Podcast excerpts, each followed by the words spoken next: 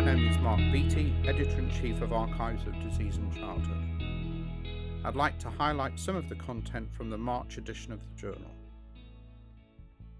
I'd like to start with a paper on female genital mutilation. This is a hugely important topic of real relevance in the 21st century. 125 million women and girls worldwide have had female genital mutilation. There is no robust UK data, although it's estimated that over 137,000 adult women and a further 70,000 girls under the age of 15 have either had or are at risk of female genital mutilation. Female genital mutilation has been illegal in the UK since 1985, and in 2013 it became illegal to take a child abroad for female genital mutilation. Mandatory reporting for regulated health and social care professionals and teachers came into effect in England and Wales this year. In this issue, Hodes and colleagues report their experience of children referred with suspected female genital mutilation to a UK safeguarding clinic. That's 47 children referred between 2006 and 2014. 27 had confirmed female genital mutilation. Type 1 the most severe in 2, type 2 in 8, and type 4 which is pricking and nicking in 11. The circumstances of the female genital mutilation were known in 17, 12 being performed by her health professional or in a medical setting. 8 out of 27 had one or more medical symptoms, including pain, bleeding, tenderness, dysuria, nocturnal enuresis, and adhesions. 17 had the female genital mutilation performed outside the country, either before they moved here, 14, or being taken out before 2003 when it became illegal. In 10 cases, this was less clear, and although police and social services were involved, there were no successful prosecutions. This data set represents an important snapshot of female genital mutilation in the UK. There is now a British paediatric surveillance study in process. In an accompanying review, Sarah Creighton and Deborah Hodes discuss female genital mutilation, what every paediatrician needs to know. And in an accompanying um, leading article, Geoff Debelle reflects on the two papers female genital mutilation making the case for good practice. The second paper I'd like to highlight this month relates to celiac screening in type 1 diabetes. Children with type 1 diabetes are at increased risk of celiac disease. Recent guidance suggests that screening should include HLA typing for common genotypes and that those negative for these alleles require no further screening. This is based on the hmm. fact that less than 1% of patients with celiac disease are HLA negative, although 30% of the general population will have one or more of the celiac associated haplotypes, possibly higher in type 1 diabetes. This has resulted in the role of HLA typing in screening children with diabetes for celiac disease being questioned, particularly as in a Dutch cohort, 86% of diabetic patients were HLA positive.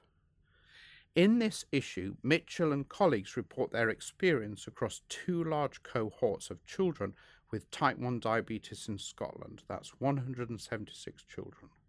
DQ2 or DQ8 alleles were identified in 94% all patients with celiac disease, that's 11 out of the 176, were HLA positive for DQ2 or DQ8. All were diagnosed within five years of the diagnosis of type 1 diabetes. This is an important paper. The authors rightly conclude that if most children with diabetes are HLA positive, then it's not particularly helpful or cost effective as part of the screen for celiac disease to do the test, although clearly a negative test does suggest a low or minimal risk. The third paper I'd like to cover this month relates to the legal basis for compulsorily detaining children and young people for treatment. This is a complicated area, and clinicians can usually cite cases from their own experience where there has been significant difficulty. In this issue, Robert Wheeler and Anthony Crabb discuss the specific issues for three different age groups adults, young people aged 16 to 17, and children aged 15 and below. They also discuss the position for children, where parental consent is a part of the consideration. The article is helpful and up to date and cites specific case law. In essence, the important issues to understand are when and for what the Mental Health Act can be used, the role of the Mental Capacity Act, the role of the Children Act, the role of decision making by young people, and the rights and responsibilities of parents who are major stakeholders in decision making in young people aged less than 18 years of age. In difficult situations, advice and input from the multidisciplinary team, including legal and social care, is essential. It's essential in order to achieve the best outcome for the young person, their family, and the professionals involved. The fourth article, actually a set of two articles which I'd like to cover, relate to the management of speech and language disorders. These are common problems, and the identification of development problems in a child's acquisition of speech, language, or communication is a core activity in child surveillance. 15% of toddlers are late talkers, and 7% of children enter school with persistent impairments of their language development.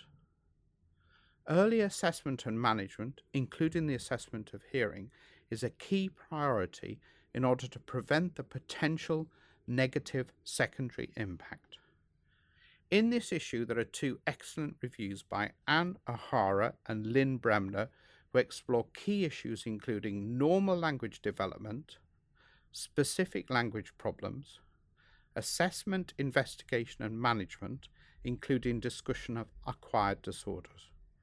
It's important to establish whether disorders are primary or secondary, for example, cerebral palsy, learning difficulties, syndrome. It's important to consider both speech and receptive language. It's important to consider regression of communication as a feature of autism, and the early features are discussed. Further investigation should be informed by clinical assessment and can improve prognosis.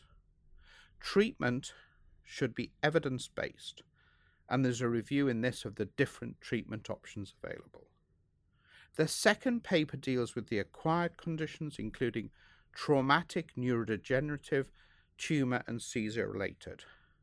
Both papers are essential reading for clinicians who see many children of whom may have issues with speech and language would potentially benefit from specialist input. The final article I'd like to cover this month relates to families' priorities in life limiting illness. Improving quality of life is the central focus of palliative care support for children with life limiting illnesses, although achieving it can be challenging and monitoring the achievement is even more difficult. In this issue, Harris and colleagues report their experience with My Quality, 32 families of children with life limiting conditions in three different hospices. My Quality is a generic online tool that enables families to choose and monitor parameters they identify as having an impact on their quality of life and thereby aims to improve patient professional communication and enhance patient empowerment within healthcare dialogues. 23 out of 30 two families chose to use the website, most choosing to monitor two to three parameters, most commonly seizures, constipation, pain, and sleep problems. Family empowerment scores increased during the three month studies. Interview feedback confirmed the acceptability and ease of use of the website and the value of a graphic record of change over time to support ongoing management and collaborative review of medical, nursing, and social interventions. The process of generating priorities and monitoring change over time is empowering for patients and their families and informative for staff. The tool has the potential to improve the quality of life and care of children with life limiting and other chronic conditions. More research is needed. My name is Mark Beattie, Editor in Chief of Archives of Disease in Childhood. I hope you've enjoyed this podcast. Please refer to the journal website for detail regarding the specific papers. Thanks for listening.